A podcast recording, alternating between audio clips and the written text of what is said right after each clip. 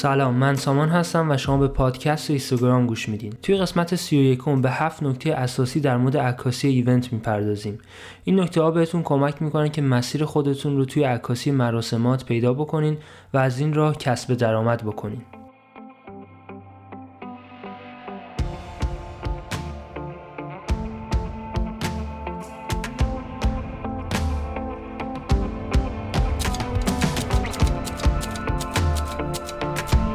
اینستاگرام پادکست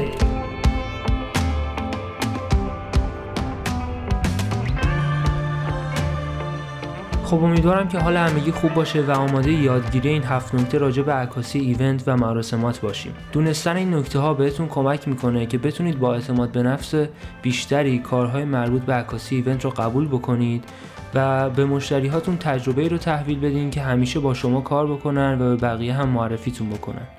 خب قبل از اینکه وارد این بحث بشیم می‌خوام از همه کسایی که توی یکی دو سال گذشته همراه پادکست اینستاگرام بودن تشکر بکنم. تا حالا سی قسمت تولید کردیم و بیشترین انتقادی که به ما وارد میشه این هستش که چرا بیشتر پادکست تولید نمی‌کنین. به خاطر همین می‌خوایم که سعی بکنیم یه مقدار سریعتر و با وسواس کمتری به تولید قسمت های بیشتری در مورد آموزش عکاسی و فیلمبرداری بپردازیم.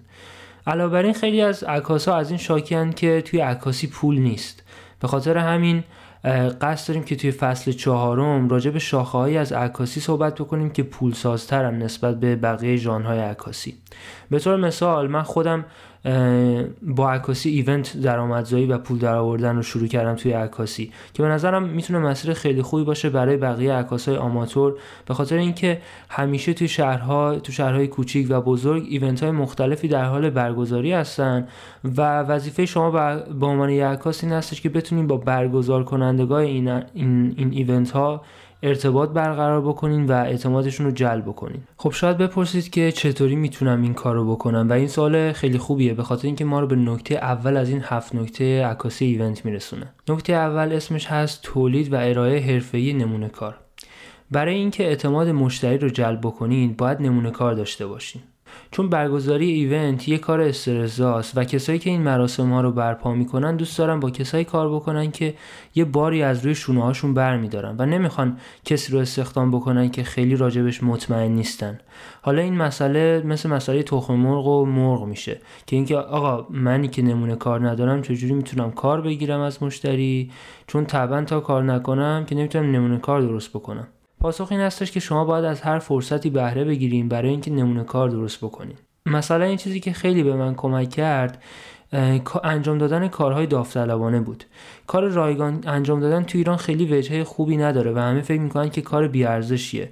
در صورتی که اگر هدفمند این کار رو انجام بدین اتفاقا خیلی هم می‌تونه بهتون کمک بکنه.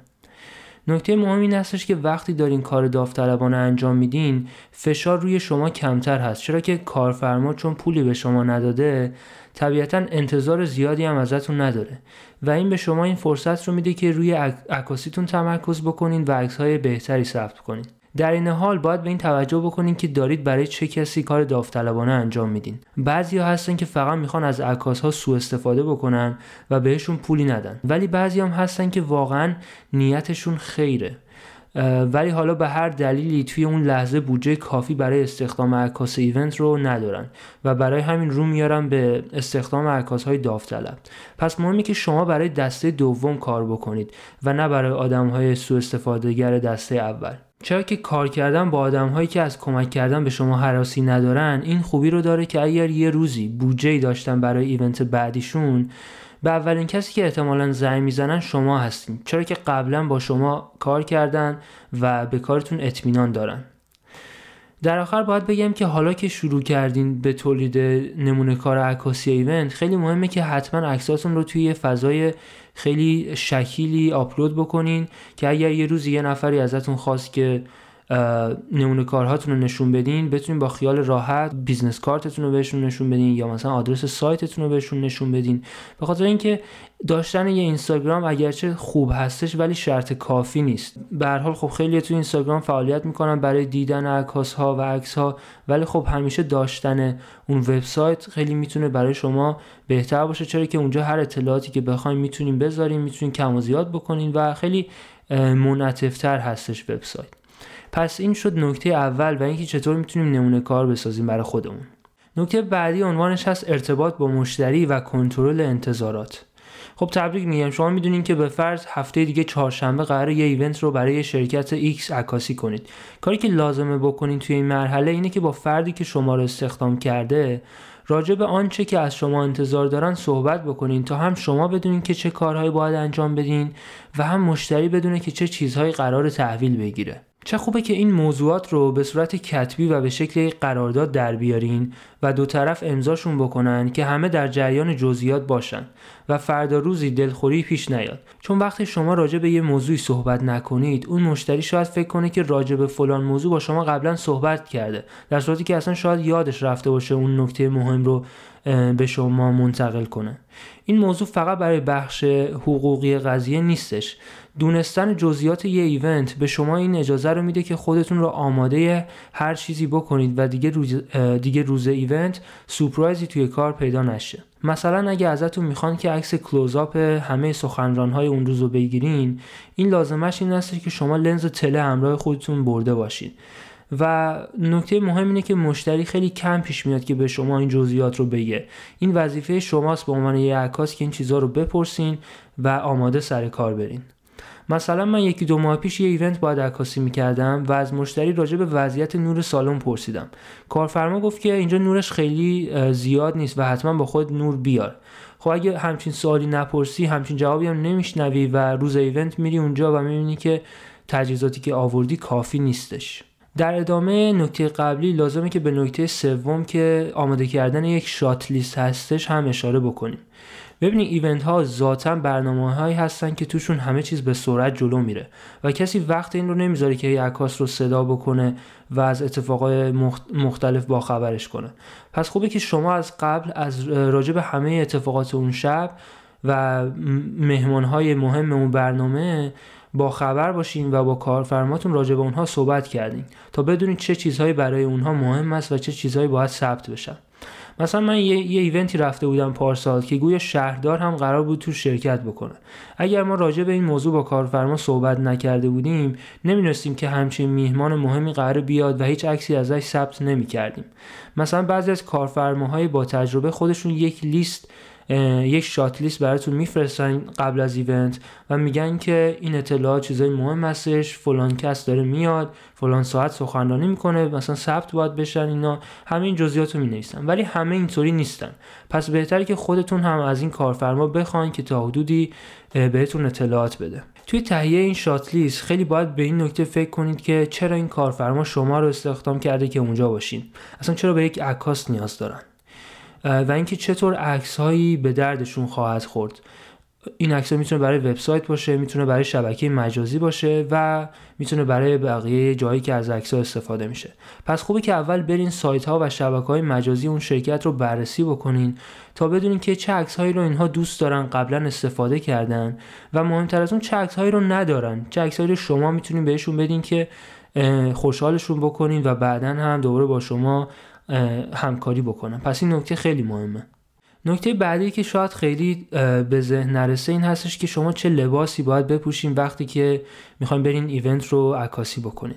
خب همونطوری که قبلا گفتم یه event ی بود یه شهرداری اونجا بود. درسته؟ وقتی یه شهردار میاد توی event نشون میده که این event احتمالا event مهمیه که همچین کسی اومده توش. خب پس شما باید مثل یه مهمان اون event لباس بپوشین.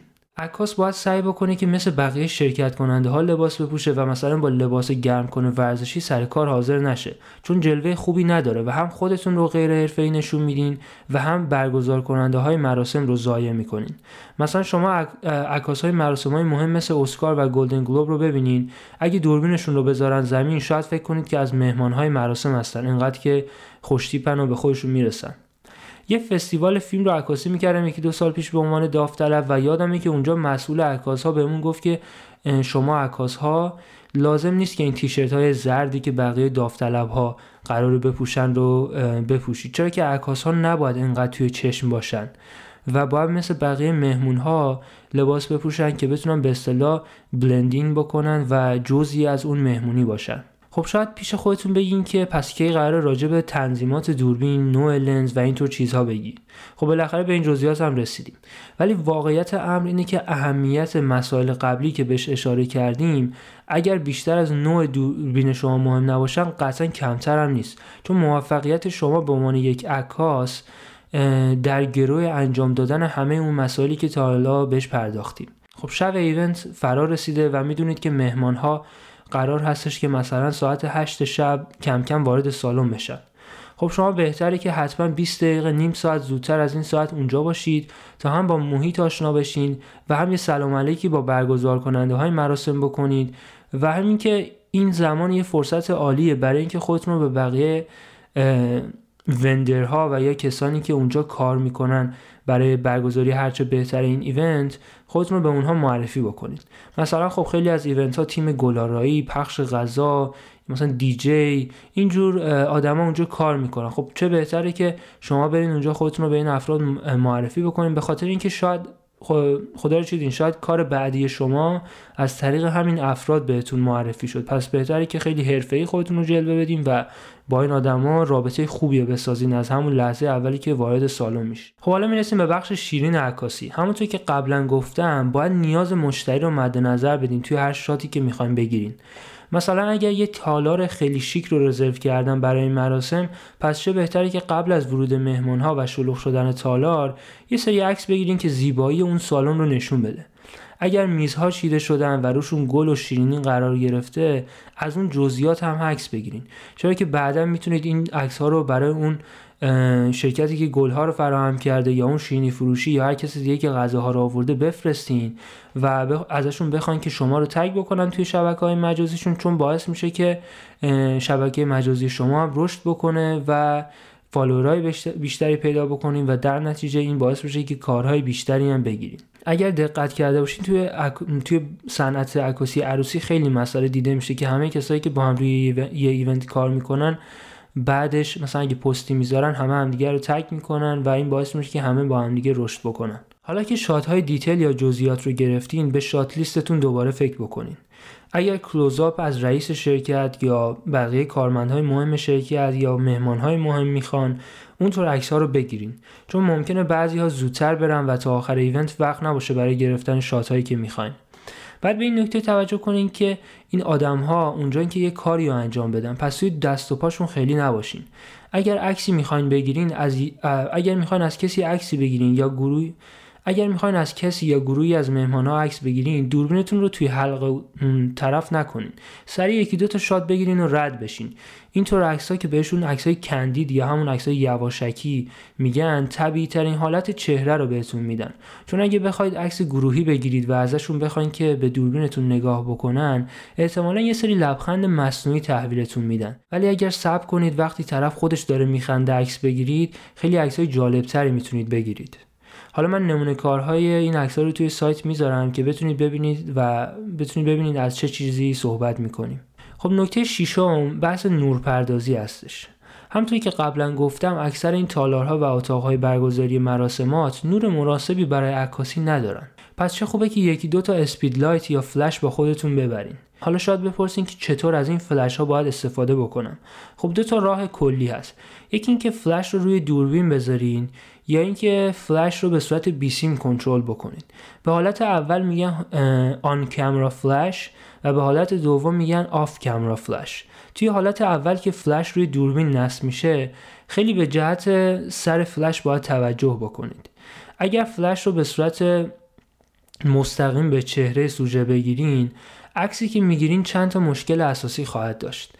یکی اینکه هیچ سایه‌ای توی چهره سوژه باقی نخواهد موند. چرا که نور مستقیما از جلو داره تابیده میشه به سوژه و همه سایه ها رو از بین می‌بره و به اصطلاح یک عکس flat بهتون میده. نکته بعدی اینه که چون فلش به سوژه نزدیکتره در بهترین حالت سوژه درست expose میشه ولی پس زمینه تاریک میشه.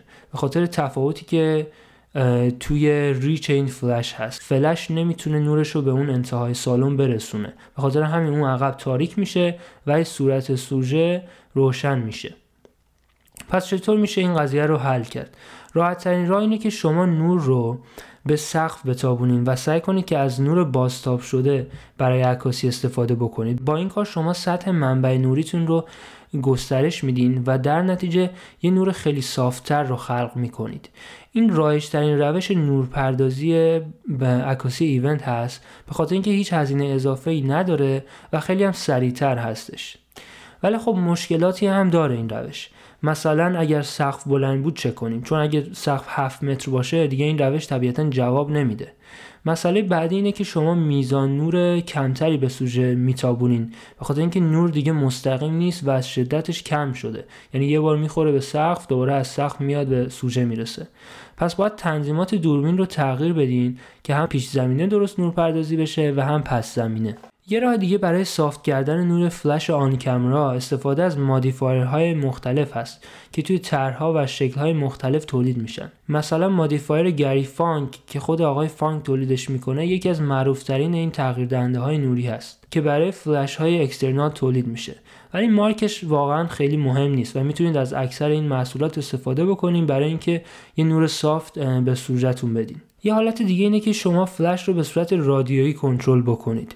این بهتون این option رو میده که به نورتون جهت بدین. چرا که دیگه مجبور نیستین حتما نور رو روی دوربین نصب کنید و نور می‌تونه روی یه پایه نوری در هر جایی نسبت به سوژه قرار بگیره. دو تا موقعیت رایج برای قرار دادن این نورها یکی 45 درجه هستش و یکی هم backlight هستش. توی موقعیت 45 درجه منبع نوری با سوژه زاویه 45 درجه می‌سازه که می‌تونید برای دیدن نمودار این به سایتمون مراجعه کنید.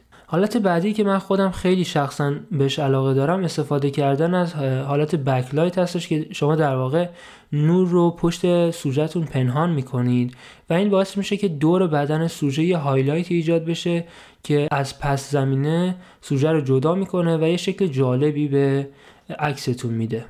حالا می‌رسیم به بحث شیرین ویرایش و تحویل عکس ها اکثر event ها یه خاصیت خبری هم دارن. در واقع اینکه شما بتونید به سرعت عکس ها رو به مشتری تحویل بدین بعضی وقتها از edit عکس ها مهمتر هستش برای اون مشتری. ولی برای اینکه بتونید یه تعادلی بین این دوتا مسئله ایجاد بکنین خوبه که تکنیک های ویرایش عکس رو انقدر تمرین بکنین که ملکه ذهنتون بشن و در نتیجه بتونید سریعتر عکس ها رو تحویل بدین. مثلا یه کاری که میشه توی Lightroom کرد اینه که می‌تونید یک عکس رو edit بکنید و بعد تنظیماتی که روی اون عکس اعمال کردین رو کپی بکنین و همون رو روی عکس های دیگه که توی شرایط نوری مشابه ثبت شدن paste بکنید و حالا اگه لازم بود یه مقدار بالا پایین بکنین این slider ها رو که تنظیمات رو دقیق تر با توجه به شرایط نوری اون عکس خاص به دست بیاریم پس این هم نکته آخر راجع به عکاسی event. خب راجع به این موضوع واقعا میشه ساعتها صحبت کرد ولی فکر می‌کنم در همین حد برای شروع کافی باشه. امیدوارم که این قسمت به دردتون خورده باشه و بتونه بهتون یه سری نکته مفید داده باشه برای اینکه بتونین عکاسی ایونت خودتون رو شروع بکنید. اگر که اینطور بوده ممنون میشه اگر توی آیتونز به پادکست اینستاگرام رای بدین. و این پادکست رو به دوستاتون که فکر می‌کنین به عکاسی شاید علاقه من باشن معرفی بکنین. اگر راجع به جزئیات کار با دوربین و مثلث نوردهی و این جور چیزا می‌خوایم بیشتر یاد بگیرین خب می‌تونین کورس رایگانی که ما درست کردیم رو حتما برین توی یوتیوب یا آپارات مشاهده بکنین. و اون کورس می‌تونه مبانی عکاسی دیجیتال و کار با دوربین حرفه‌ای رو قشنگ بهتون یاد بده و یه شروع واقعا عالی هستش برای کسایی که می‌خوان عکاسی رو به شکل آماتور و انشالله بعدا حرفه‌ای دنبال بکنن.